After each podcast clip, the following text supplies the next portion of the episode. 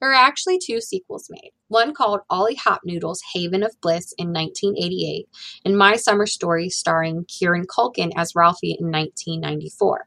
There's also a documentary called Road Trip for Ralphie that documents two fans' trips to the various locations that were in the movie. The house from the movie is located in Cleveland, Ohio. It was bought on eBay in the early 2000s and restored so that it was an exact replica of the home in the film. It is now a gift shop and museum open to the public. They also offer overnight stays. Not too far from the house is a place called Castle Noel. It has a slide just like in the movie. Patrons are allowed to slide down it and get their picture taken, just like Ralphie did. These places are both open year round for any super fans that are thinking about visiting.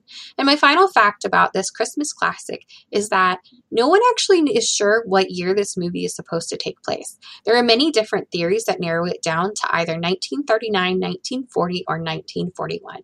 However, it's unclear because there are different elements in the movie that would point to all three years. The movie references a football game that happened in 1941, then it uses the 1940 model of the orphan Annie decoder ring. And lastly, there's a calendar hanging in the kitchen that has the date of 1939 on it.